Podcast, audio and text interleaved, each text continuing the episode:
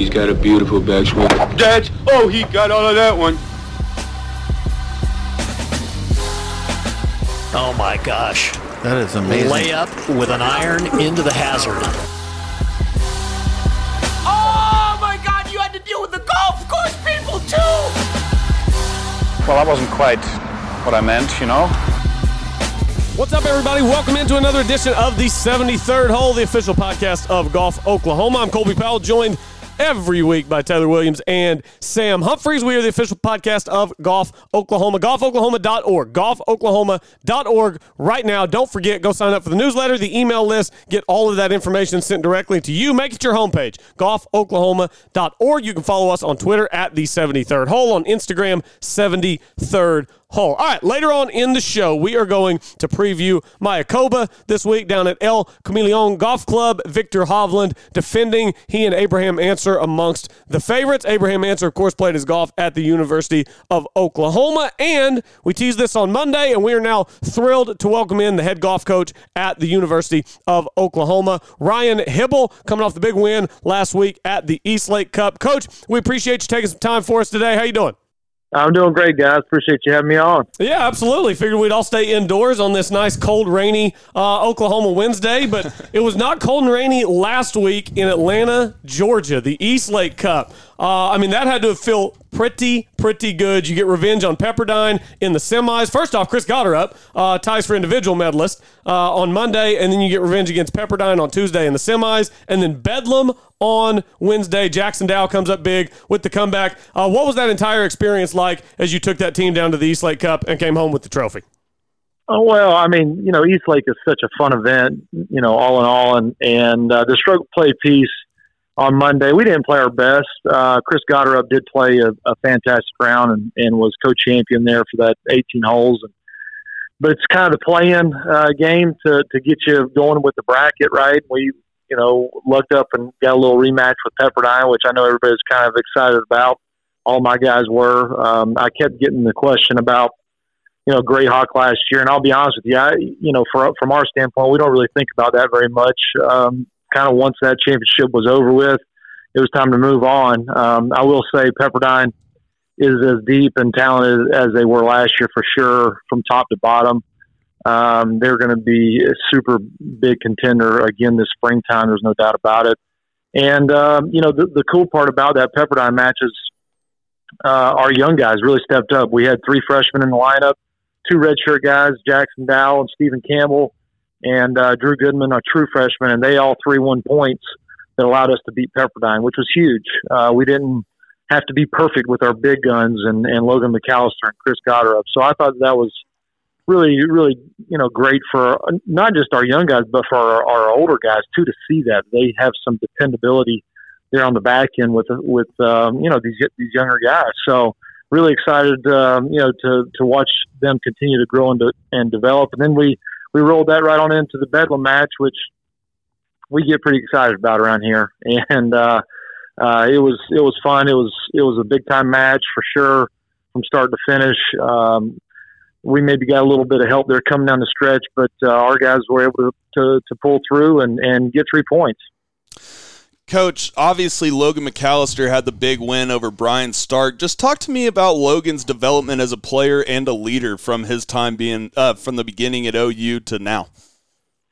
Yeah, Logan is a he's he's truly a great story um, of just coming in um, and working his tail off and continuing to get better. I mean, you know, we talk about that all the time, but to actually see it uh, play out like you want to as a coach, um, it, it, it couldn't be any better. Uh, you know, he came in, he was, you know, a really good junior golfer. You know, Logan came in with high credentials. Um, he did some great stuff, but I mean, he would tell you as well. He he was still behind in his development, at you know, from a golf swing standpoint.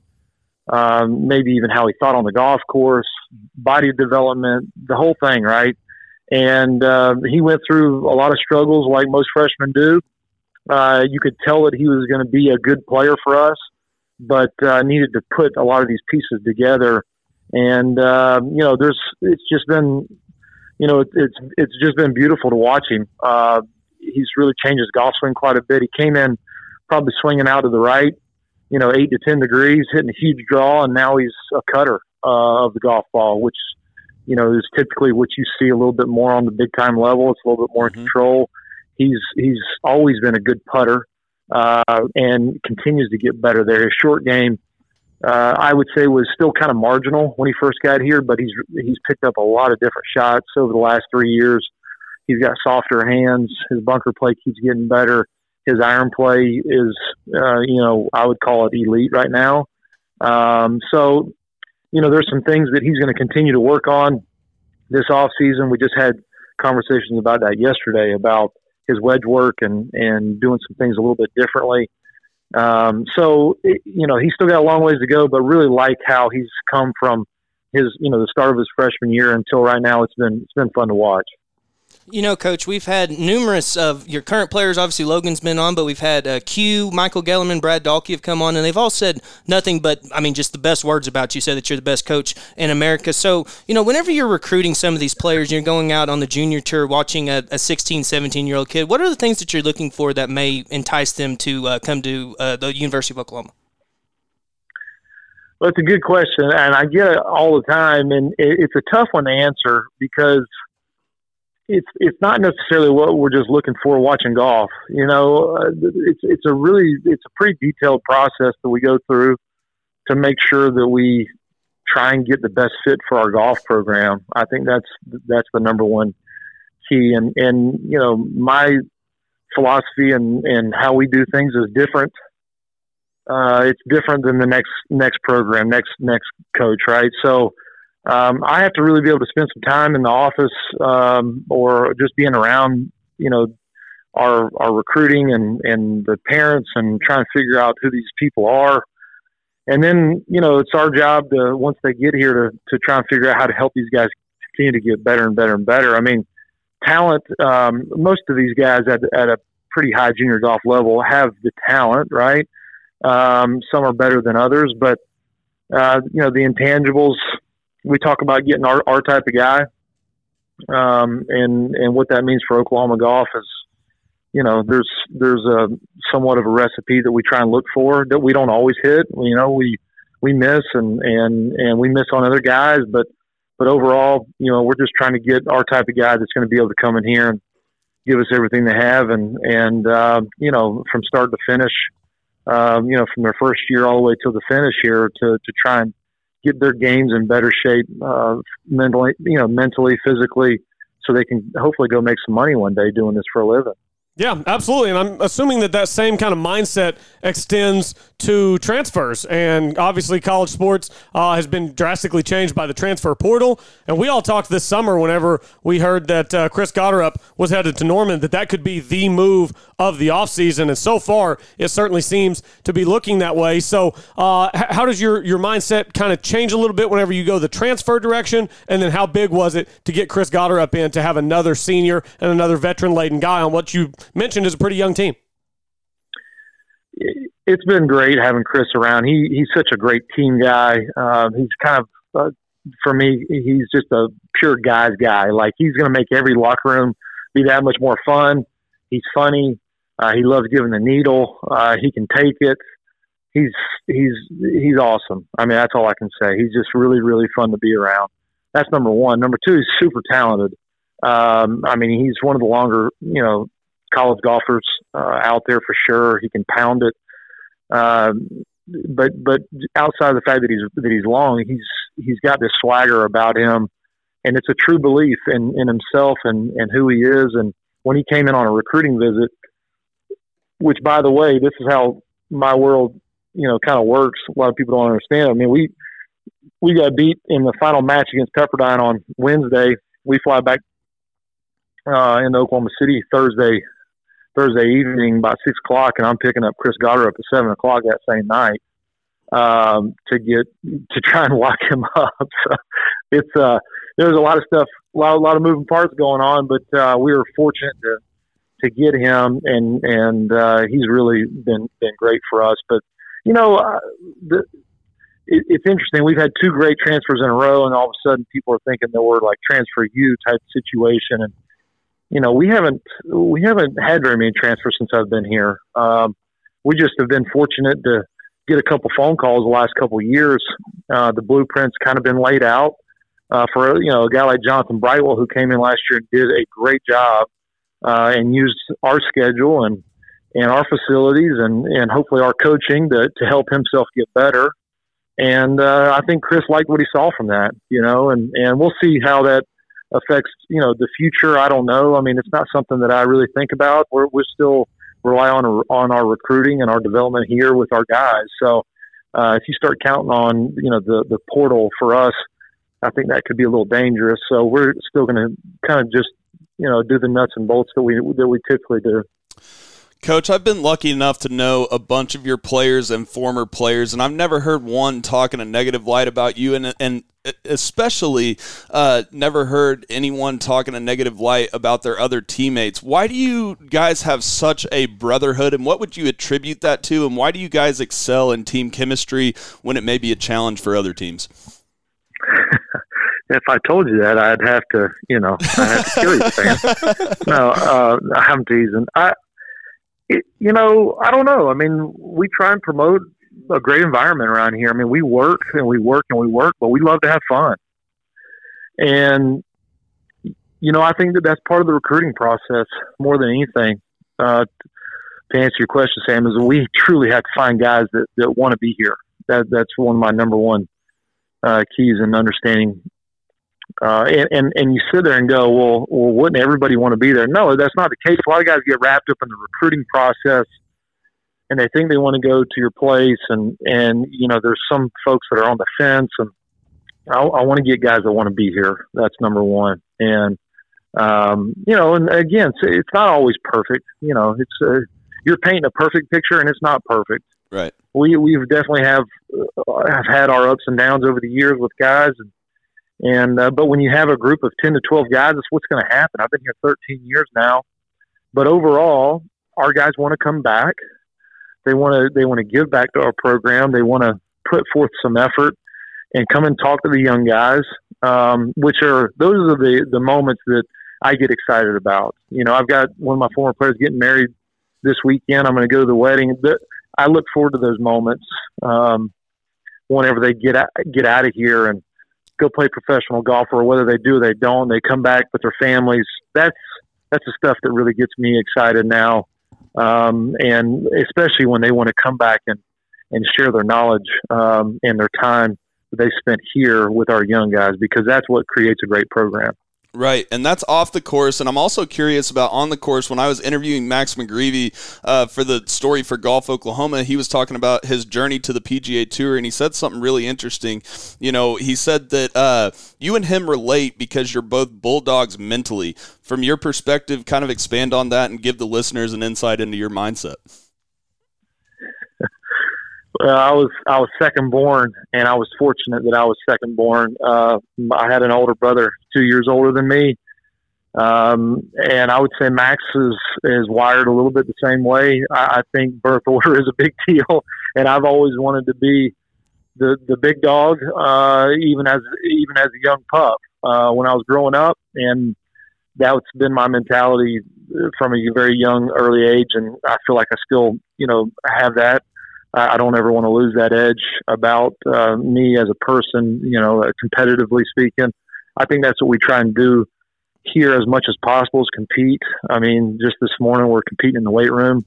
Uh, you know, we're every every workout we do, we always finish with uh, some form of competition to see if we can get the, the juices flowing that much more and see who can actually dig down deep. And um, you know, I think Max was uh, for sure wired that way. It's one of the reasons why I wanted him here um, at the time, and I'm going back in time, and, and he he he knows the story all too well. But I mean, there's there's moments where I'd sit back and go, Max McGreevy, man, is he is he talented enough? This is in the ju- junior golf process, right? Mm-hmm. In 2000, probably 10, 11, right? Not not too long after I got the job here. I would go out and watch him. I'm like, yeah, I like him, man. I, li- I like the, how this this guy's gritty. He's tough man, that's a terrible looking golf shot. you know what I mean? Man, that's a terrible looking golf shot. Boy, he can't hit the ball high at all. He can't, you know, and you'd always come back to, yes, but he finds himself on the leaderboards and he wants it more than everybody out here. You know, that's Mhm. what I kept always kind of coming back to. And um, you know, we've we've made a living off of guys like McGreevy that have come around here and just continue to get better and better and better. And uh, man, Max has got the the heart of a lion. I've said that a million times. And I mean, the, the Cinderella story for a guy like him, uh, probably undervalued in the recru- recruiting process, ends up becoming an All American, wins a national championship, um, is on the PGA Tour now. I mean, are you kidding me? Uh, that's some big time stuff. There's no doubt about that, coach. And, you know, kind of on that same track, a lot of people in, may not realize you were a hell of a player in your day. You were AJGA Player of the Year. You played at, at Georgia for four years. So I guess it's a two part question here. You, you started becoming the Georgia assistant coach in 2005. When, I guess, first question is, when did you realize that you wanted to be a college golf coach and go down this route? And then, second question is, how has your coaching philosophy changed since you were an assistant back in 2005 to now in 2021? Yeah, good question. I I think that uh, when I got done playing uh, my college golf days, uh, towards the end of it, I, I knew I wanted to get into coaching. Uh, coaching is just kind of in my blood, to be honest with you. My dad's a high school football coach his whole life, and I grew up in a locker room, so I've been blessed to be able to listen to coach speak and and and be around different types of players and and personalities my entire life. Um, you know, a lot of folks that get into coaching it's literally maybe the first time they've ever been around that, um, unless you're some form of a coach's kid. So I was I was fortunate to be able uh, to to do that for a long period of time. Um, so to answer your question about when, I would say towards the end of my playing, you know, careers, it's not something that I grew up going, "Hey, I'm going to be a coach." I think I just evolved into this is I think going to be a really good fit for me. I really liked being around guys. I, I wanted to try and help them get better. I want to help them maybe not fall into some areas that are some pitfalls that, that maybe I did as a player. And then, I mean, over the years, now, I'm 40 uh, now. I just turned 40 this year. So, and I started when I was 24. I, you know, I basically came out to Oklahoma. I was 27 years old when when Joe C gave me the job out here. Um, and I didn't, I still didn't know very much uh, when I when I took over here. I knew I was going to work my tail off, and we were going to go recruit and try and get the best players and develop them. And uh, those that nuts and bolts ha- really hasn't changed very much. We're going to try and put as, as much time into our kids, you know, with intent, intentional effort to help them get better. And um, so I would say that really hasn't hasn't changed very much over the years. My attitude, may uh, maybe you know, my earlier guys probably think I've gotten softer. uh, if you talk to my uh, my guys I first inherited, they probably would say that, but uh, I don't know. I mean, we just we do things you know differently. I mean, I'm I'm evolving every year. We we change things up. I think one of the biggest parts of my job is to make sure we don't uh, get stale at all. And that can be difficult at times. Uh, when you're talking about college golf, we go from August until the end of May. That's a long season, right? And uh, you know, you you go to workouts, you do qualifying, you do this, you do that, and trying to not get stale, I think it can be very difficult. So we're always trying to mix it up and and uh, you know keep our guys on their toes so they can be as competitive as possible and feel like they're getting super value out of you know our golf program. And coach, you talk about the program evolving, and I, I just wonder what is the difference? What, what what's the different feeling between when you took this program over in 2009 and in 2009 the, the program was what it was. It was very much an underdog, the hunter, and now you've ascended to the top of college golf. You've won a national championship twice. You've been the Big 12 Coach of the Year. You're the number one ranked team in the country once again. So just the difference in mentality from the program that you took over, which was very much an underdog and was very much trying to break in to the top of college golf. And now you're there. Now you've done it, and you have to try to stay there. What what are kind of the differences uh, in the way that you manage that? Well, I still think it's about being true to, to who we are as a program. I don't ever want to lose who we are. Um, so we haven't really probably changed too much from a mentality standpoint. I mean, obviously, yeah. I mean, when I first got here, we were changing things up. Uh, the culture needed, you know, the, just our day to day environment and our full out culture needed to change. Um, it was tough as, you know, that first year. I mean, we, we were not very good. I kind of only won in my life, to be honest with you. And, and we came in here and we were ranked outside the top 100. I mean, that was tough. I mean, we go to tournaments and, you know, finish tenth out of twelve, and you know, try and pick apart what was, you know, the the good parts, which there wasn't very many, and uh, it was it was tough. But you know what? I'll, I'll always go back to that, that first group of guys. They were in it. Um, you know, if they weren't in it, then then we had moved on from. You know, we knew we had to make some changes, and and uh, by the end of that year, that group did a f- fantastic job of uh, understanding what it meant to dig in uh, a little bit more than what they had been doing previous.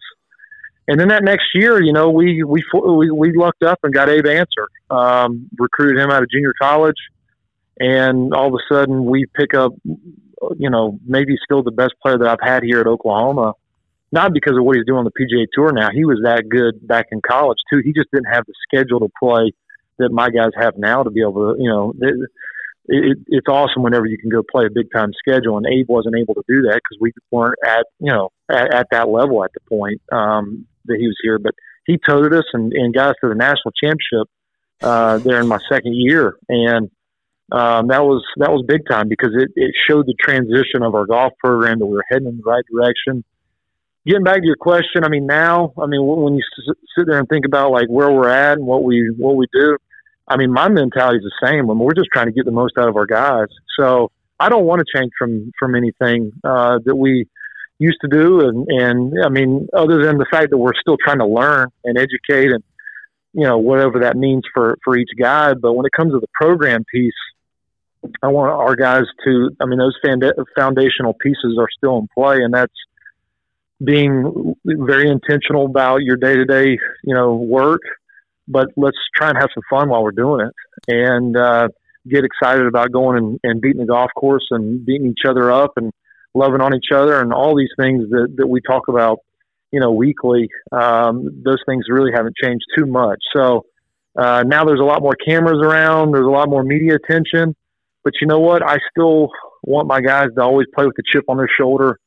They know, um, you know, th- historically, I'll, I'll give you a perfect example. We played a Bedlam match last Wednesday, right? Well, you know, my guys, I mean, they, they understand what that match means. So, and what the history like has been in our state for the last 70 years. So, uh, those are the things that we're going to continue to, to, to preach and, and, uh, there's, there's nothing wrong with playing with, a little chip on your shoulder.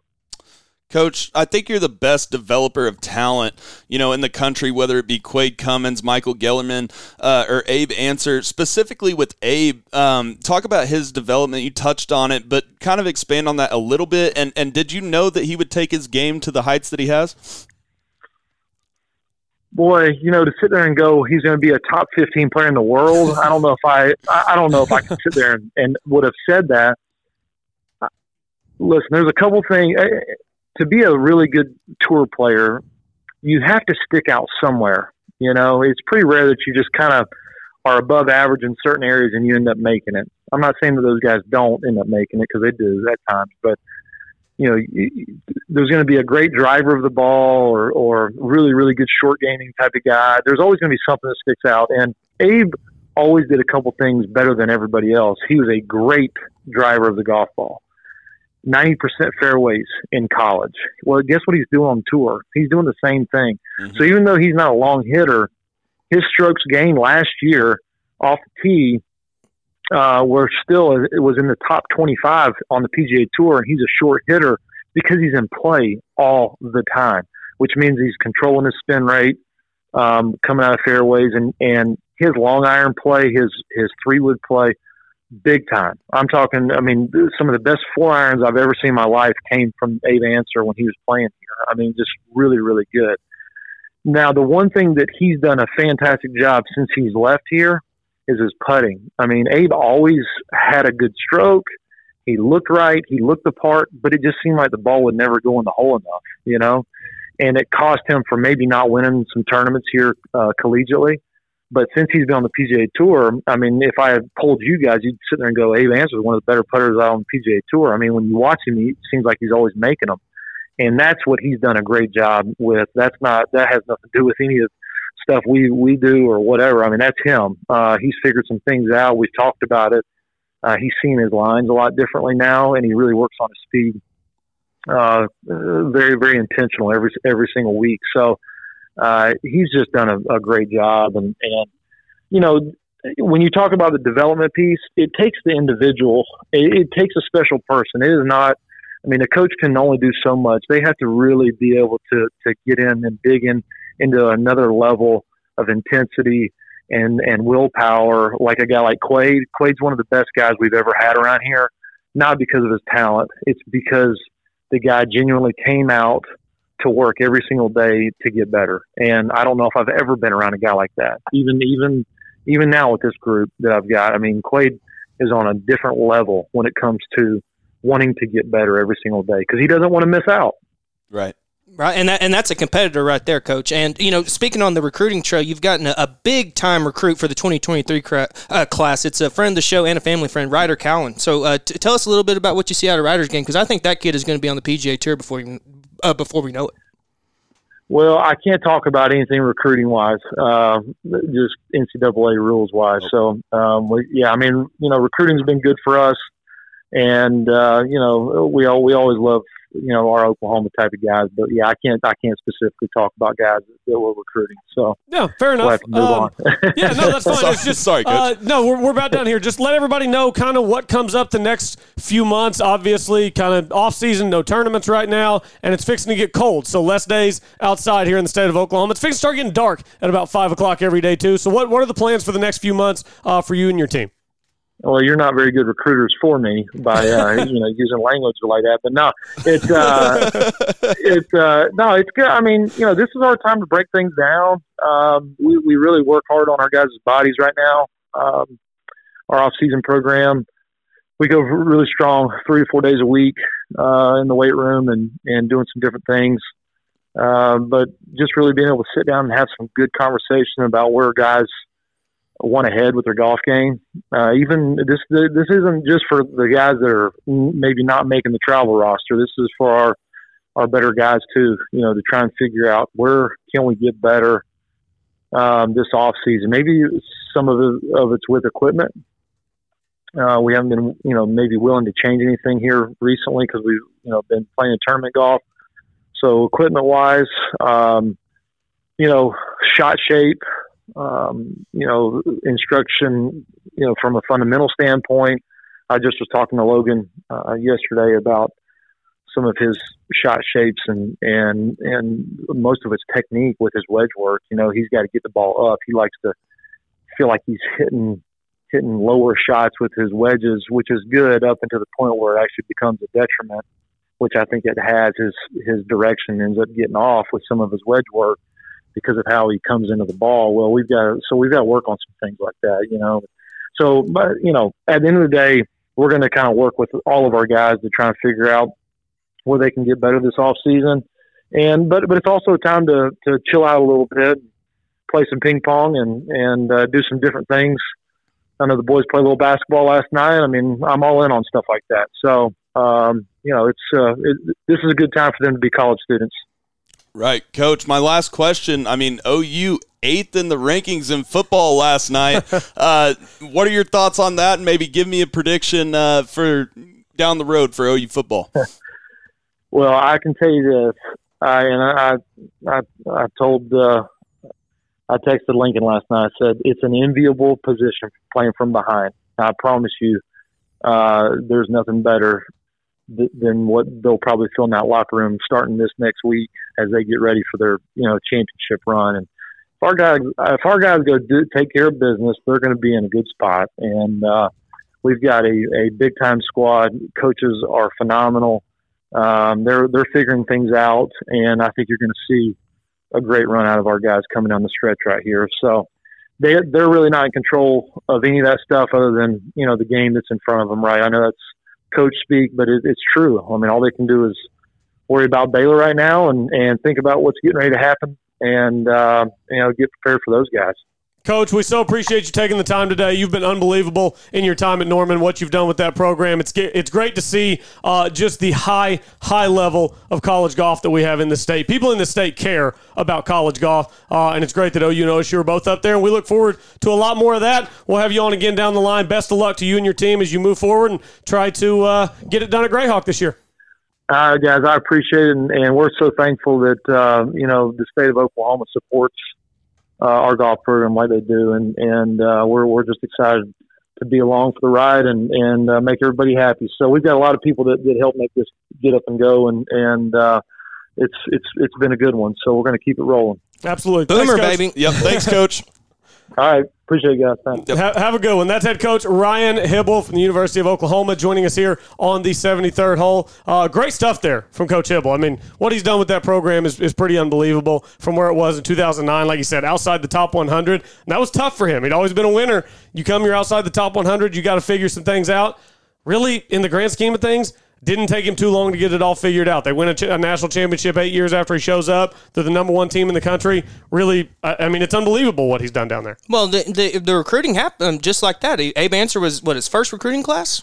I mean, God, when that's One of his first, and Bob Gellerman. That's up wild. Charlie there. Saxon Yep. was on Yeah. the second one. Yep. Yeah, top 15 player in the world, Abe Ancer. Unbelievable. Wild. I mean, Ryan Hybl, the absolute best, though. Oh, he's He- great. He's great. He's great. Every time, you know, I've, I've seen him out a few times here and there. Always talk to him. Always friendly and nice. Uh, great guy. Great program. And I mean, college golf in the states as good as it gets. I can't imagine uh, living in being being golf fans and living in a state where it wasn't like this. Because this is all we really know. People that are younger than us probably don't know how bad the program was before he took over. Yeah. If, Yeah. if you remember how bad it was, like you said, it wasn't even top 100 to finish 10 out of 12 teams. I mean, they're not even sniffing that. Anymore. Well, because Taylor, when you and I were in were in middle school and high school, it was just I mean, it was OSU, it was Hunter Mahan, it was Rickie Fowler, it was Peter Uihlein. That's all it was. That's all college golf was in this state was Oklahoma State.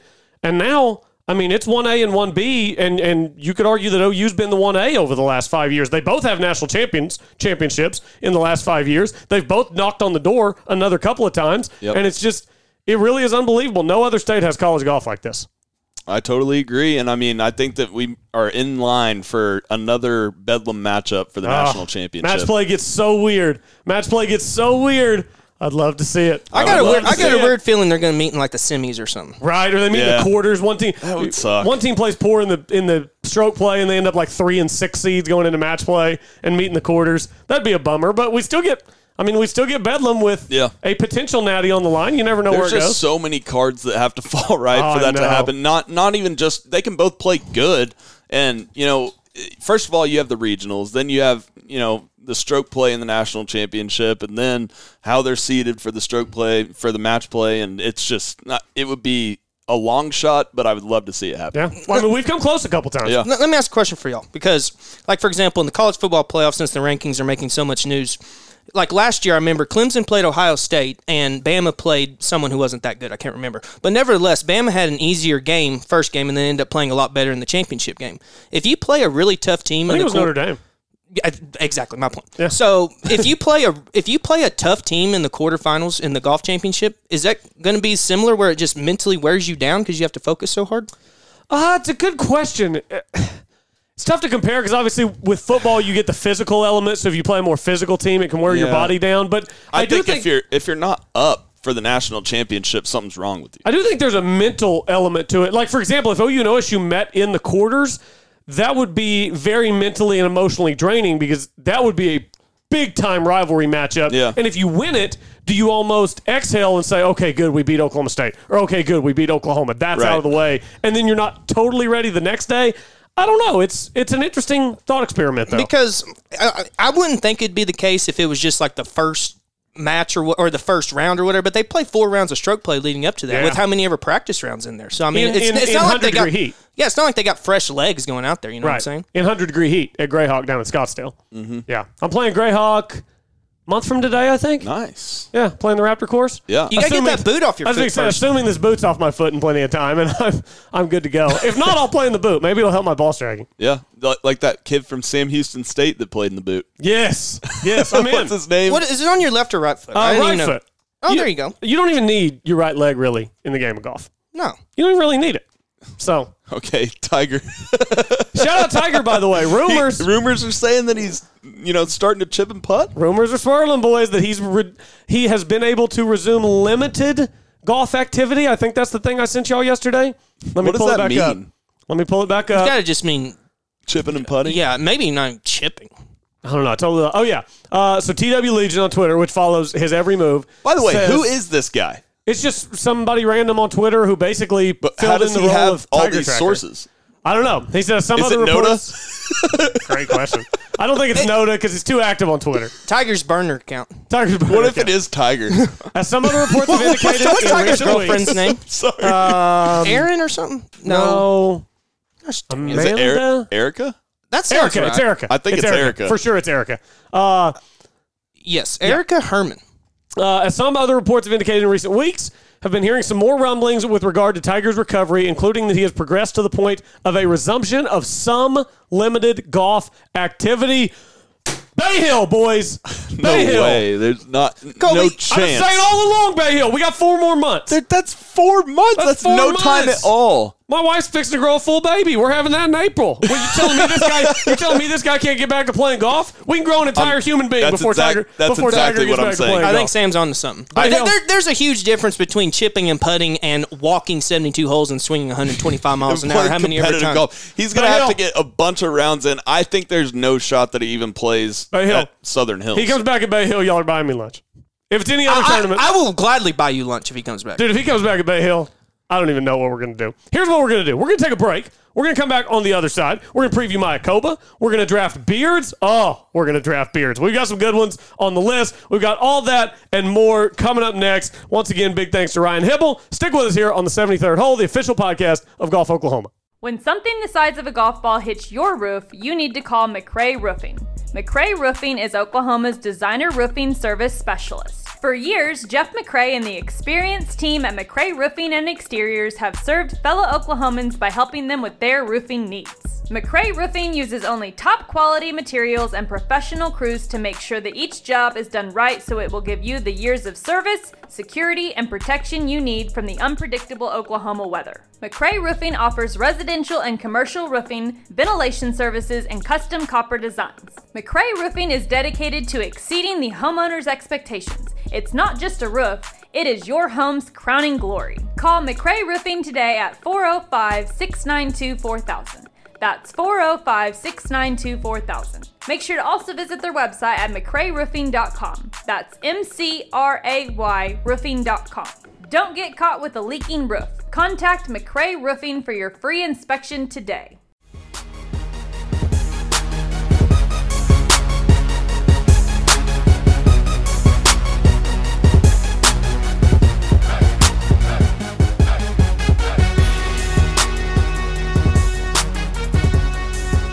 Welcome back. Rolling along here on the 73rd hole, the official podcast of Golf Oklahoma. Big thanks to Ryan Hybl for joining us here on a Wednesday, a cold, wet, rainy Wednesday here in the state of Oklahoma. Really appreciate his time and wish all the best to him and Oklahoma golf. Uh, great golf being played around the state, and OU is a big, big part of that. And what he's done with that program is truly, truly phenomenal. Make sure you head over to golfoklahoma.org, get signed up for the newsletter, get on the email list, and make it your homepage. Just head over there every day so that you can stay up to date on what's happening around the state in the game of golf. Gentlemen, we have got to preview the Mayakoba Classic. We've got our best beards draft coming up at the end of the show, which is going to be it, it, it may be one of our best drafts ever.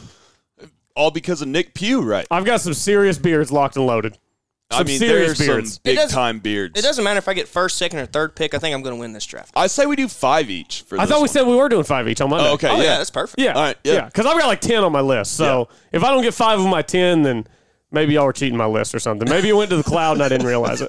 Got to be careful with the cloud, or so I hear. I guess so. Uh, where, my- where is it, by the way? The cloud? Yeah. It, it's just, it's the cloud. Is it real? Like, is It's it a not place? anywhere. Is What- it a place or is it in the ether? If the cloud went down, how would they fix it? Can the uh, cloud go down? It's a good point. You'd have Does to, it ever you'd have stop a flying? Big ladder. It's a big ladder for You the have to have cloud. a Is big the ladder cloud to fix soft? the cloud. Is the cloud? It, it- serious question. is it like a server? Is it a, an actual thing? It's a server, um, I believe. Yeah. Like, This- does I've- it have an actual, you know, tangible place? So Monday, Here we go. part of What the title is of our the cloud? episode was "We Yell at Clouds," and today we're actually just talking about the cloud. So we've gone from clouds to the cloud. Oh, here we go. The cloud refers to servers that are accessed over the internet and the software and databases that run on those servers. There you go. Here, we go. cloud servers are located in. I got to click on the deal to read it now. That's how they get you. I just always hear you got to be careful with the Are cloud. And located I'm like, in data centers all over the world. By using cloud computing, users and companies do not have to manage physical servers themselves or run software applications on their own machines. Okay, well, there you so go. It just exists in yeah. nowhere. Yeah, It just that exists totally nowhere. didn't answer our question. I mean, it kind of did. It exists. It's, it's servers nowhere. around the world. Yeah. So Yeah. what Yeah. server goes down, we're not sure. It's just out there. It's just out there in the world. Uh, kind of like El Camaleón Golf Club, which blends in very nicely to the uh, terrain down there in Mexico.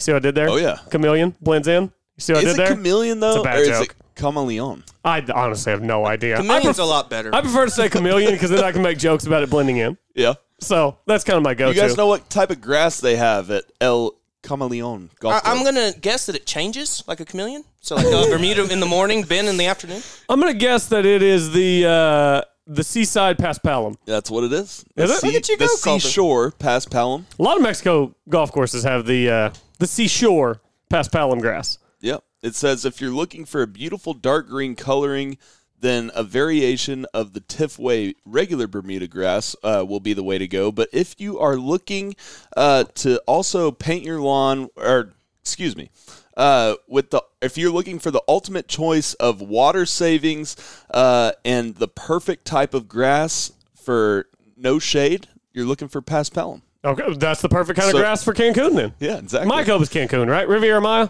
I think Uh, so. yeah. yeah, yeah, yeah.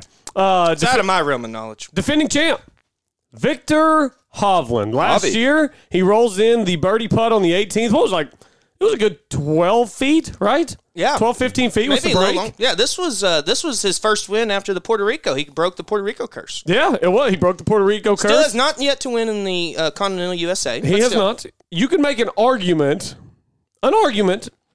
Puerto Rico's a good tournament. It was an opposite field event. This was really this cemented to me the Puerto Rico win. Not that it wasn't a great win, but you win on a, a full field PGA Tour event as opposed to an opposite field event. That just carries more weight. It kind of it kind of validates and solidifies that first win that you got. Yeah. Do you, well, do you guys think that that El Camaleón Golf Club is? I just love saying that. I like it. I like how we like pause, pause. Like, eh, can, Right, am I saying it right? Sound it Yeah, out. Hooked it on sounds phonics. good. Chameleon. El Camaleón Golf Club. Uh, I mean, it has to be one of the only courses they play that are under seven thousand, right? Has to be. Sixty- Very, yeah, very, very few of them. Yeah. Uh, Besides, like the years. Par with- seventy one, to be fair. Is Not Harbortown- par seventy two? Harbortown is it Harbortown sub seven? It's, I don't, think I don't, it thi- I don't think so. I, I think, think the only is. courses that really have it are like, like for example, when they have Merion at the U.S. Open, that Mm-hmm. kind of that kind of deal, but or Pebble Beach maybe if they shorten it, but even that still goes longer than seven thousand. I don't know Mayakoba, or I don't know, pardon me, El Camaleón real well off the top of my head, but I do remember it being fairly, um, fairly wide fairways. But if you miss them, you can get off in the Riviera Maya jungle pretty easily. Yeah. It, So- it, it seems like kind of a baby Kapalua to me. Like it, it's kind of has to do with the see that. wind, you know, right next to the ocean, and if the wind cooperates, then it won't be that hard. But if it doesn't, So you're saying you want some, so you're saying you want some low ball hitters? All right, so on on on Data Golf on the course fit tool, the two courses that this course most sim- similar is Sedgefield, which they have the Wyndham at, and TPC Sawgrass. The two Really? courses that are most dislike it are Spyglass Hill and um, what's Bethpage Black. I'm not sure I why thought you that's were gonna say like Kapalua. I was thinking- Sam, you're an idiot. I swear, Where's- I swear where's if it's Kapalua, I'm gonna lose it. Plantation course at Kapalua is on the negative side of it, but but this thing is Oh. Well, kind of janky because It kind of looks test. like it then. I test. We're doing what the committee does. I test. last last week on this thing, uh, Taylor Pendergraph was dead last in course fit, and he had a three shot lead after 54 holes. Taylor So, Pendrith. Pendrift, what I say? Pendergraph. Pendergraph, that's better. I like What's a Pendergraph. pin- what's a- at what's a this. This I don't know what a photograph. Pendergraph. There, nice. Throwback. Throwback. All right, let's just dive into the DraftKings. Let's boys. do it. Let's do it. Um, I'll get us started. He go. He go to Cancun. He played good golf. He go. Garrick Higo. That's my number one. 6,700. Played pretty well last week. I like his game. I like his chances. You're starting a little higher than me, Colby. I'm going six thousand. Kevin Tway. Kevin Tway, you know, coming off the. Uh, he had some, you know, I think it was a stomach issue over the past year and a half or so, and he's finally coming back playing some golf and uh, played some decent golf a couple weeks ago. And I think that for six thousand, getting Kevin Tway, that's not bad. Colby, where's the button? Where's the Where- button? where's the Doug button? Which button? We're gonna find our Best friend Doug. and then we're gonna give him a best friend hug. Doug, Doug, Doug. I, origin- I originally had Brian Stuard in 6,300. I get done with my lineup. I say, man, I got three hundred dollars left to spend, so I'm going to up it a little bit. Give me Doug M 6600. There's no Brian Stuard button. You have to pick Doug. There's no that's- Brian that's- Stuard button. if I only had 200 left, I wouldn't have been able to do it. I was I, I had to manage it just right. Next, 7300. Give me Russell Knox. This is a guy who plays really good at this golf course and finished 12th last week. I really like Russell Knox's game. In 32 rounds at this course, he's gained 1.55 strokes on the field. So I really think he has a good week this week. I think he's a sneaky top 20 bet. I think you get some good value on that. He- He's really been knocking on the door lately. Okay. Oh my gosh, I know that, that's even worse. I, the I think first the boot on your foot uh, foot is messing with your head, Cole. Yeah, it is. It's, it's restricting blood flow throughout the body. The butt on your foot. the boot on my foot. The boot on my foot. Yeah, I have to wear a boot for like three weeks. Butt it's, on the mud. it's a pain. All right. Well, I'm sticking a little lower. Uh, I'll, I'm br- I'll going. break, I'll break 80 in this boot today. Let's do it. I, I walked in and I go, Colby, looks like it breaks a little left. And he, no, you're just wearing one shoe. Sound happy. Happy Gilmore. 6,100. A guy we said, you know, we hadn't seen in a long time other than being a Ryder Cup vice captain. He played some decent golf last week. 6,100. Give me Luke Donald. Okay. Luke Donald. Luke All right. Donald at 6,100. Luke Donald Duck coming in a lot cheaper. Y'all than in the remember when he was number one in the world? I do. Seems like it was five billion years ago. It does. He was, gosh, he was short, straight, and made everything. Made had everything. Like the best short game, maybe of all time. I also remember every time he got in a bunker in like the late mid to late 2000s, every time he got in a bunker, it was a guaranteed up and in. And he was going to hole it more often than he was going to not get it up and in from the bunker. It was ridiculous. It was stupid. It was ridiculous. So shout out 6100 Luke Donald. Uh, next up for me, I got Higo. Got a guy who played well last week. Give me Danny Lee. Danny Lee coming in hot. Just ride the wave of momentum. Some guys play better in the fall, uh, and then we don't hear much from them during the uh, tournaments that actually get all the ratings and all the viewers. Danny Lee, I feel like is kind of one of those guys. So I'll run him out at a really nice price, 6900 And then up next, 7000 I I mean, how can I not? Matt, Matt, Matt, Oh, we've gotten the Doug sounder and the Matt Jones sounder in I love it. already. a great already, day. it's a it's a big day. So And we're not forcing it. We're not forcing it. Matt Jones, seven thousand. Perfect. Well, I'm going se- uh, 7,900. A guy that T Dub loves. I'm going Justin Rose. He's made five of five cuts already this year. How about that? I guess that Ryder Cup performance is he's really building off of that. I guess so. Hopefully, you're not watching me eat ice cream on commercials on When- Sunday. by the way, on DraftKings, when it says cuts, where, like, when do those go back to? That's a great question. I have no idea. I would assume maybe the start of the year, or maybe the calendar, or like the 2021 last year. I You I'm honestly have saying? no idea. I'm not sure. I, I, But some people have like 46 events, so I mean those are some grinders right there. oh my gosh, 46. He's already made the cut in 46 events, and that's there's something been five That's tournaments. something Sung Jae would do. I can see Sung Jae trying to set the world record for Has most there even been five tournaments in a tournaments? year. Uh, Fortinet. Uh, Sanderson. Vegas, Vegas twice. That's three. Sanderson makes four, Um, and Bermuda last week makes five. well, then there was Zozo too. And there was Ozo. Oh, yeah, So there's there's- been wow. Wait, But no, Rose, Zo- Rose didn't play in all those. Yeah, there was a, so there's been six.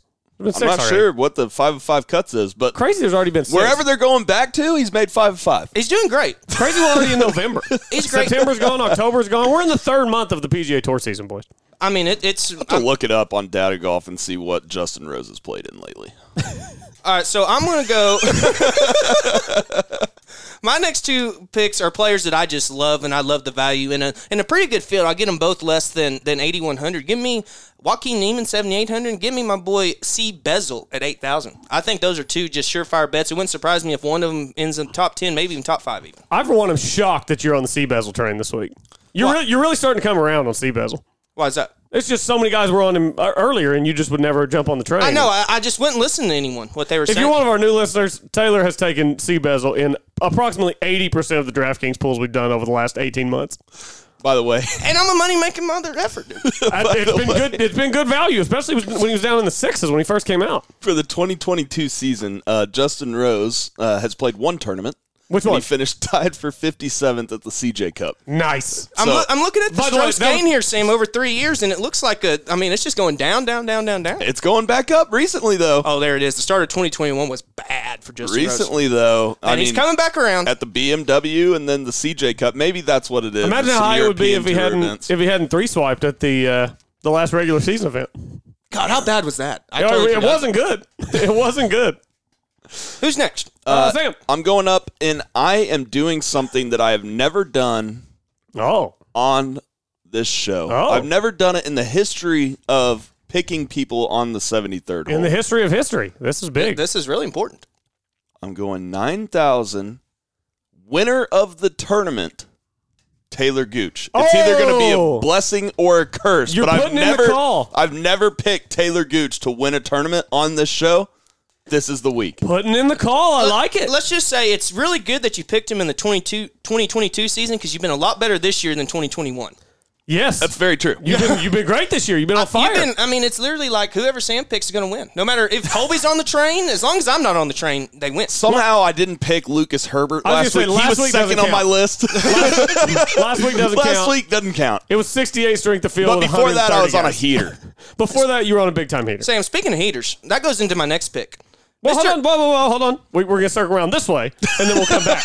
Wait, what? You're, you're trying to jump me in the line. Oh, we're I'm coming sorry. this way. Oh, we're coming my this way because I gotta get out uh, my next pick, which is a really great pick, and only I could have possibly thought of running this guy out this week. Low ball hitter in the win. Give me Joaquin Niemann at 7,800. Gosh okay, dang have it, fun Colby. with that top, you know, 28th finish. Eh, you never know. It's not never know. 1700. Niemann's talented. He can win again. You again. want to make a uh, Rose Niemann pizza bet, Sam? No, not Ooh. Rose Niemann. Oh, Yeah, They're but- the same price. give me Gooch no, Niemann. they're not. They're nine hundred dollars apart. Oh, Give me oops. Gooch Niemann pizza bet. Gooch Niemann's twelve hundred dollars apart. No thanks.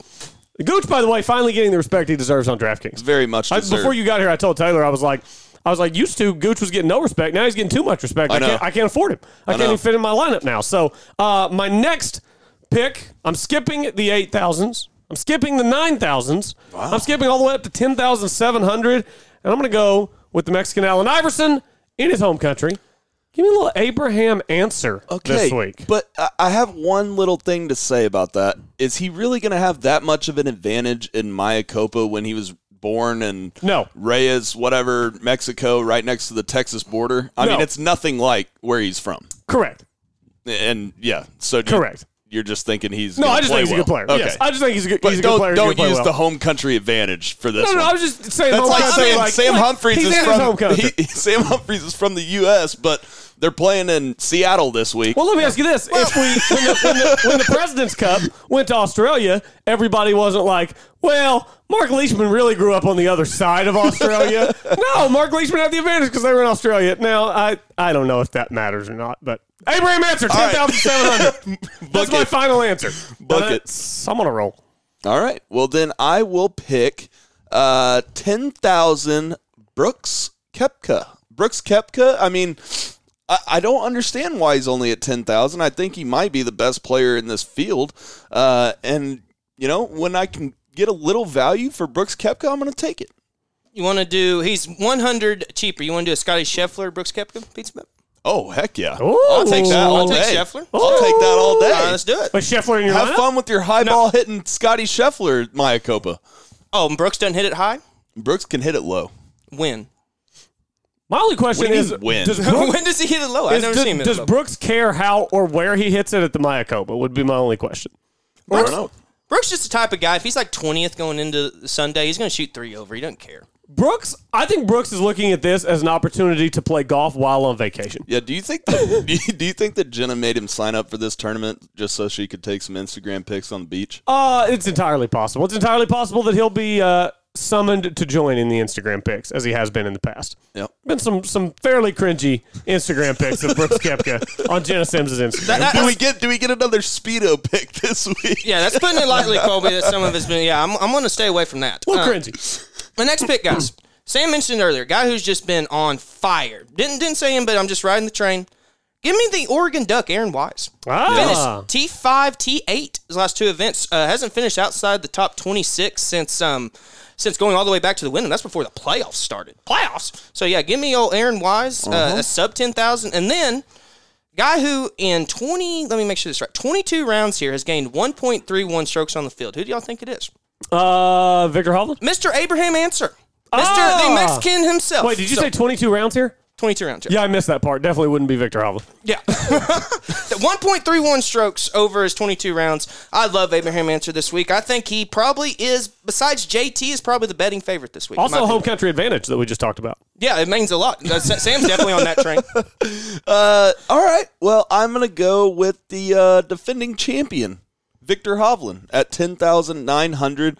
He's had a little bit of a lull in his game since the Tour Championship. You know, been playing decent golf, not great. So I think it's about time uh, that Viktor Hovland throws a real low week at him this week. Uh, you know, he played at the CJ Cup, finished tied for 18th. That's pretty good. And in that week, he was you know positive 1.5 putting, which is really good. And so if he can start striking it, you know, in that wind especially, I think that uh, Viktor Hovland might have a chance of a repeat. But not if Taylor Gooch has anything to say about it. Uh, so you're just going full go pokes this week. It would be a nice. Yeah, I got three of them: Kevin Tway, Taylor Gooch, and Viktor Hovland. We get Ryan Hybl on the show, and you go full orange.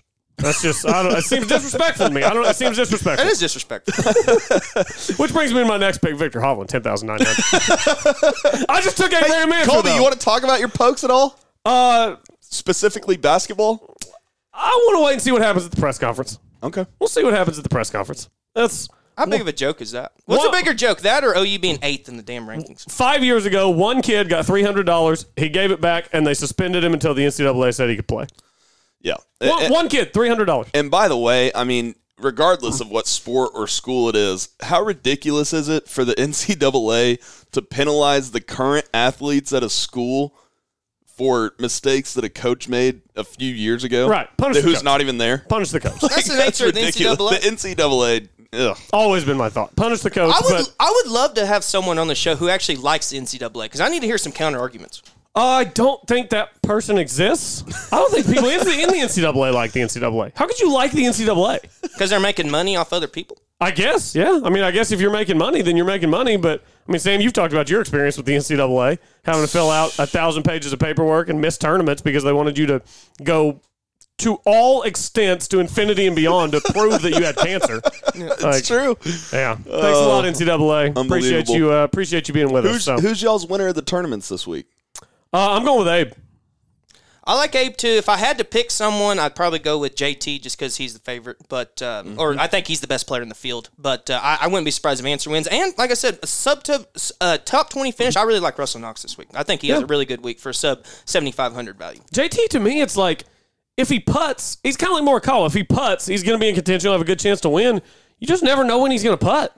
I mean, he's really turned into one of those guys that like his putter got so cold over the summer, you, you couldn't even hardly touch him. But of course, we know he's going to pop and win one week whenever the putter cooperates. So maybe it's on the Paspalum. It's a pretty good field this week. T Dub, you got it pulled up? Yes, I do. All right, so here's what we're going to do, guys. Usually we do the strength of field, but because last week was so bad, we're going to go how many strength of field points is this field higher than last week? Last, Okay. last week was 68. So I got to figure out what the field, what I think the strength of field is. Subtract sixty eight.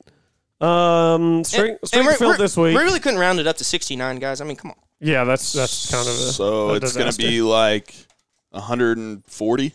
no, no. It's gonna be higher than that. It's gonna be three bills, right on the money, three hundred. You think it's at 300 or you think it's 300 more? Uh, I think it's three hundred more than it was last week. Really? You So- think it's that high? So that Yeah, would that JT would Hovland, Abe Koepka. I was thinking so around if it's 300 more, that would mean it'd be 368. It is 362.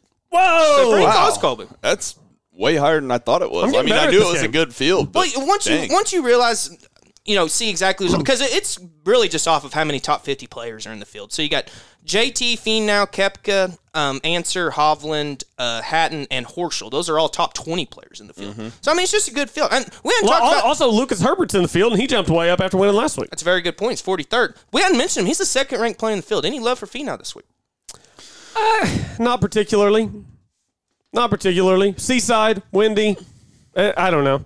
And 16 rounds here, he's gained 1.11 on the field. I like It's not him. I just couldn't fit him into my DraftKings lineup. And I mean, I don't like Finau since Gooch is going to win. Right? How can Finau win if Gooch wins? He it doesn't make sense. Yeah. What about, Matt, what about, ended a tie. what about uh, other Cowboy, Matt Wolff? Any love for him? 9,200 this week? I don't know. I, I'm, I'll be curious to see how he manages this golf Yeah. course because this isn't a let it fly golf course. This is a short placement golf course. Yeah, but I mean, he could still throw a low one out there. I oh, almost, Oh, sure. I almost put him in my DraftKings lineup, but you know, I, I'd like to see a little consistency to start the year. Then I might be picking Matt Wolff every time on DraftKings. He, he's one of the few players in the field to have not played here. Looks like there's only about 20 something in the field who, who have not had a, at least one round here. But at least he's not one of the many people I'm scrolling down through here who has played really bad at this course. How's uh, Like, how's for example- Rickie? How's Rickie's course history here? Let's see. So, uh, just I, I saw Brooks Koepka in four rounds here. He's lost a total of one stroke per game or per round on the field. He's just on, he's on vacation. All right. So, who'd you ask about, Colby? Uh, Rickie So Fowler. you're saying just he's curious. He is definitely due. He's definitely Oh, due. look at this, Rickie Fowler in ten rounds. So that means he missed a cut even. Um, two point oh nine. That's third most behind Adam Long and Dylan Frittelli. 2.09 gained. Yes, Wow, that's a lot. That's a lot, a lot. I kind of like that. I like it too. I can get behind that uh, big time. You know what else I can get behind? A good beard. A good beard. It's time to draft top five beards. We got the cards. I've been shuffling them for the last half hour because that's what I do. I fidget. Let's pick some cards. We'll pick our draft order. We'll pick our beards. His name was Nick Pugh, right? Ace is high. Is that what his name was? The caddy? Who? For Lucas Herbert? I have no idea. His name was Nick Pugh. I have no idea. right. Which is why Okay. we're doing this. Put my card on my forehead. I don't even Wait, know what what, the hell is. does that mean? Oh, I I got got a joker. ace. It means I have to redraw. Sam got an ace. Come on. I got three. Come on. I with am the so ace. bad at this. You are very bad at the card drawing. Higher or lower, Colby? Uh, I'm gonna go with a ten right in the middle. All right, that was kind of the uh, the probability there. So, All right. Sam, get us kicked off here. Uh, this is our beard draft. I We're doing- love this. We're doing five beards each, Doing five each. and we're going snake draft. So Okay. it'll be Sam, me, Taylor, and then we'll go back Taylor, me, Sam. Sam, give us your first beard off the board. Jesus. Oh, Jesus! Jesus is a strong beard. Strong beard for Jesus. Uh, Anyone going to say that I'm wrong? Um, I don't. Here's the thing. let, us let's punch in Jesus beard. We don't have a recent photograph of Jesus, so that makes it a little tricky. But in general, I mean, look at all these different beards. I don't know which one's right. But it's a great beard. but either way, he has a beard. I think either way, we can pretty much hypothesize Has that anyone he had a great ever beard. seen a picture of Jesus without a beard? Here's one. Um, it's a great Oh, question. that's that's still a little scruffle though. it's a great question. I don't even know where to go. Oh man, there's some good beards. Yep. Some good beards. I went all sports beards on my list. I'm trying to decide which sports beard Oh, I you want to went take all first. sports. I went all sports beards. That- That's a great mistake. Here we go. We're going 2004 Johnny Damon. 2004 Johnny Damon had one of the nastiest And then the beards Yankees made him cut it. I've ever seen. Well, the Yankees made him cut it the next year. That's why I said 04 Johnny Damon. I Because like oh it. 04 Johnny Damon coming back from 3-0 to beat the Yankees. Oh, yes, sir. That's a good beard. That's a good beard. You know what, guys? I can't believe it's still available. Give me ZZ Top. ZZ Okay. Top, okay. I, I think that's a, a gold winner right there. Maybe should have been first overall pick. Jesus is, is tough to beat, though. I'll give you that. But there's some there's some people like me who don't consume a lot of music. I have no idea what ZZ Top's beard looks like. oh, it's impressive. Here It's you go. pretty long. Here you go. Check that out. Look at that. It's down to the freaking uh, chest. That's all right. Like if, if you were Iron Man, it'd be lower than the Iron uh, Iron Man arc reactor, whatever it's called. Is ZZ Top the actual person? That's the band name, right? That's the band. I don't know what the lead singer. I, is. I mean, Couldn't ZZ tell you. Top's fine. Yeah, that's it's a- fine. Every- that's everyone will know We're what not going to take classify any of the other two. and then I'm really not his biggest fan, but Oh, I know who it is. All when right. the nickname's the beard, you got to go with it. James Harden. That was my next pick. I actually find him more likable now good that he's pick. bad at basketball. I actually find him more likable. When we're now that drafting best beards and your nickname's the beard, You're right. He just can't score now that he can't get to the free throw line. He's not bad. He just can't score anymore. It is going to be interesting to see how they deal with that. It's been a disaster so far. I love it. I love it. Yeah. I love it. It's been a complete disaster so far. Uh, all right, Harden is off my beard. Let me get down through here. Give me a little Fitz magic at number two. Fitz I like magic's that. beard is filthy. I had that on my list. That's a good beard. Fitz magic. Boom. All right, Good Santa beard. Claus, give it to me. Oh, Santa Claus. You guys. Man, I you're mean, going I with can't the- believe that lasted so you're long. going with the. Uh, you're going outside my realm here. Going with the. Uh, and the- I get the another pick. legends, I need. I get another You pick do get here. another pick. Give me Abe Lincoln. Abe Lincoln. Oh, I'm dominating. Oh my gosh, those So- are my top three picks. So you you've got. We're all going through different routes here because you've got Jesus, Santa Claus, and Abe Lincoln. I've got you've all got the old legend team. I've got the all sports team. Taylor's mixing it up, music and sports. I like being on the end of a snake draft, though. I don't like being in the middle because I don't only get one. Puts a lot of Yeah. pressure on the one because I don't know who's going to be around whenever it comes back to me. Um, mm, let's go. Oh, this is tough. This is tough. Give me a guy who I think partially became legendary in the game of golf because of his beard. Give me Andrew Johnston. Beef. beef. I Give me had him on my list. I didn't think Oh! anyone would take him. I want the beef beard, baby. All right. Well, I knew who I'm going to take with my last pick because I don't think y'all are going to take him, but I'm going to go with uh, with two here. Give me. It's a little bit of a hair combination too, but give me Aquaman, Jason Momoa. Okay. All right. Do you want do you want it put on the poll as Aquaman or as Jason Momoa? Do Or as Aquaman. Steven Adams. Aquaman. Okay. we'll do Aquaman. and then give me. Oh yes, I mentioned it in the last show, and I think Colby's going to steal him from me. give me Coach Beard's beard. Coach Beard's beard. Coach Beard's beard. We, we learned good in the one. last poll that Twitter's a not good the one, biggest but, fan of but Ted. is but Twitter is Twitter going to realize what you're talking about? Maybe. I, I approved of my own team. I mean, if the fans like it, You're so- not. You're not. Uh, you know, Not what- pandering. not pandering. Not yeah. pandering to the fans. Uh, Sam is. He, he's got, he, I mean, he's got the, Jesus he's said got, that Abe Pandering, or am I just picking better? he's got the Christians, the Christmas season, and the Patriots with Abe Lincoln. That's uh, doubling up on the Christians, really, with Jesus and Santa. That's a good point. And we're almost entering the holiday season now. Here's a question. Did I pick the three most honest people to ever live? I have a question. What, did I have a Santa Claus, what was what did Santa Claus do? He's real. Uh, Santa Claus makes presents for the for the kids. Does that mean he's honorable? No, he actually doesn't make the presents. The elves make. He delivers. The Does he pay the elves? he he reads the letters and delivers the presents. Are presents. the elves in slave labor? I think they are. It's a good question. We'll dive into that on another show. Um, my next beard. no, we won't. My next beard. This one might be a little bit of a dark horse. Ed Reed had a phenomenal Yes. beard. Still good- does. that's He good. still does. Ed Reed's beard is filthy, and as it Good. got gray, he looked like.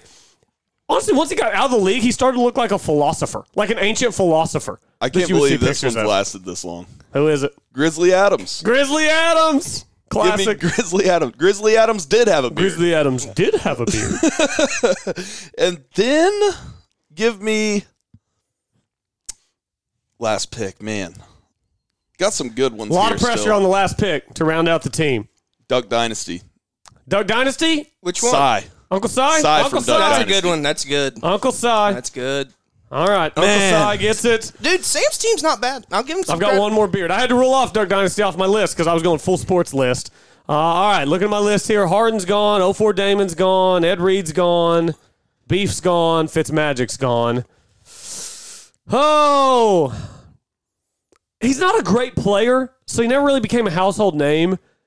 But Graham DeLaet had the filthiest beard in He the did. game. He had the best golf beard Are of all you kidding time. me? Graham DeLaet had the filthiest beard in the game. Is that the one you thought wasn't going to get taken? Yes, I love Because it. y'all took a golfer and y'all didn't He take literally the best has beard. him up on I full right screen there. I have it already. right there. I love it so much. Okay, now I Graham got DeLaet's beard was filthy. now I've got to go on a little curveball here because I mean this is bad. I mean th- that was uncalled Good for. I don't, I don't know a lot about Canadian beards, but I can say without knowing a lot about Canadian beards, probably the best Canadian You beard You have ever. the two best golf beards of all time. probably the best Canadian beard ever. Beef and Graham DeLaet. Yeah. Gotta be. Gotta be. Yeah. There's one more that I'll say after T Dub goes. Okay. Colby, you literally threw me off so bad. I Are love you it. kidding me?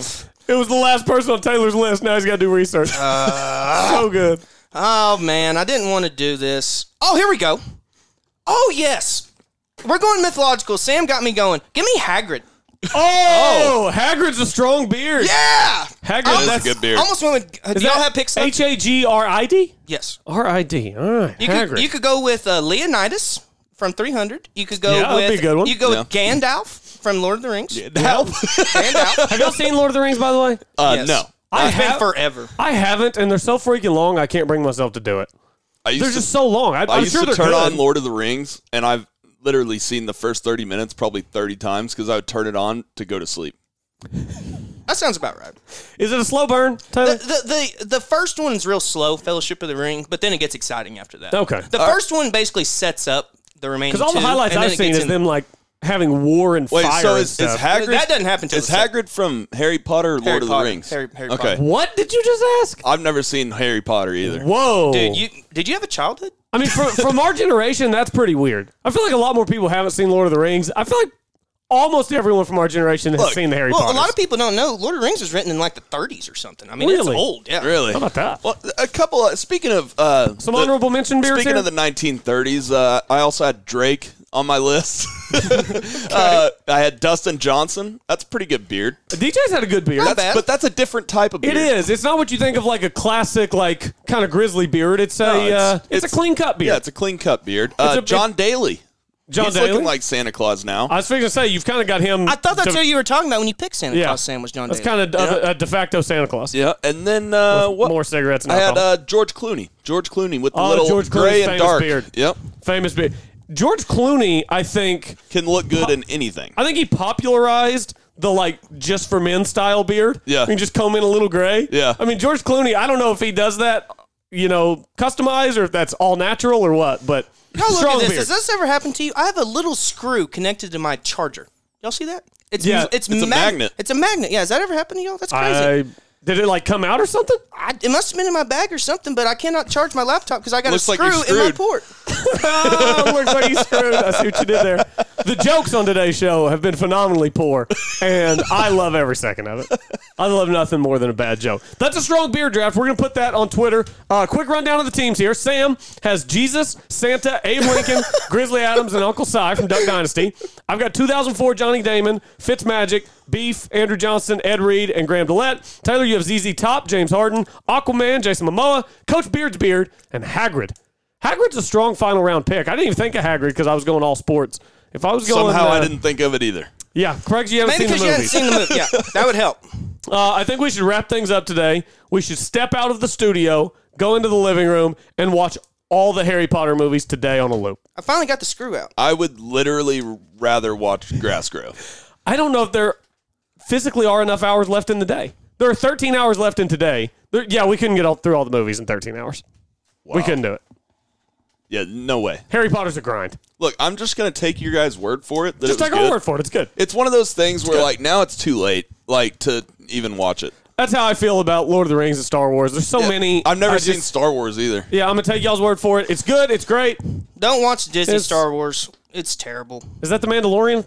Mandalorian's not bad, but Is that different than Disney Star Wars? well, I meant the Disney trilogy. I mean, it's absolutely When I awful. when I Oh, lived okay. with Brad, he was big into the Avengers stuff. So Oh, we, yeah. we Oh, yeah. watched all of them. Couldn't tell you anything that happened in them. Really? You're missing out, man. Look, I It's mean good they were, they were good, but like It's, it's just one of not my thing. I don't know. It's Movies like, it's like, the that. fast movies. It's like the fast movies. When, whenever there's a franchise like that, you're either in it as it's going, or by the time it's finished, you're like, well, it's too late now because there's too much. I'm not a big movie guy. I'm more of a TV show guy. Yeah, Much I'm, more- I'm a big documentary guy. Are y'all Yellowstone guys? Big Yellowstone guy. That's Sunday. one thing I do watch. Sunday. It's this Sunday. It's this Sunday. Let's go. It was supposed to be in like June, and then they moved it.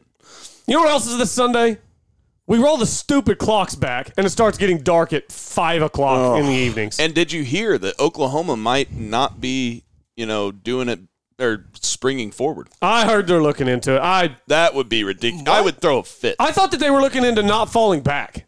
No, it, they're making. They want it to be darker sooner No, that's nonsense. throughout Why the whole would you? year. Why Nope. would you want that? It No. has to do with like waking up and it being light outside. Like otherwise, that's everyone would go to nonsense. school. That's nonsense. Nobody wants it to get dark at five o'clock. But Like if you Nobody. left it, if you Okay. left it, if you left it the other way around, it would be super dark in the morning. that's fine. Well, I'm okay with that. Okay, here, here's a good example. Whenever you guys were in school, right? Did you get up earlier in the when the fall was back than you do? I didn't. No. You you know the main reason because it's colder. Yeah. You want to sleep later It's when it's miserable. colder. The sun doesn't make it not as cold. Yeah. And so you want to stay in the bed when it's cold. Long story short, Wait, so fall back. I hate falling back. fall back. Do we? We set our clocks back an hour. We so get an extra we hour of get an sleep. extra hour of sleep. But I don't care about the extra hour of sleep. I'd rather it get dark at six thirty. Fall back is Or- when is when you can go to the bar and it's supposed to shut at two and it stays back open. Oh yeah, because doesn't it doesn't it, the time go Yeah. back at 2 So as yeah. soon as it hits two, it's one. I had a friend that used to work There at a was- bar and he freaking hated it. There Oh, I'm was sure a did. there was a bar in Kansas City that would throw a party every time it Really? was a fall back. nice. Yeah. Nice. That's a good uh, promotion. Yeah. It's a good promotion. All right. Uh, we are going to fall back into the Mayakoba. Everybody, uh, show Ryan Hybl some love on Twitter. Let him know you appreciated him joining us here on the 73rd hole. And we appreciate everyone being with us. Uh, next week, we've got a lot more to get into. We didn't get into it today. Uh, we're going to give it some more time next week to talk about the uh, rule, proposed rule change for the Greens reading books and yardage books. We'll get into all that next week uh, and much, much more. We appreciate everybody listening. Head over to golfoklahoma.org and listen next week to the 73rd hole, the official podcast of Golf Oklahoma.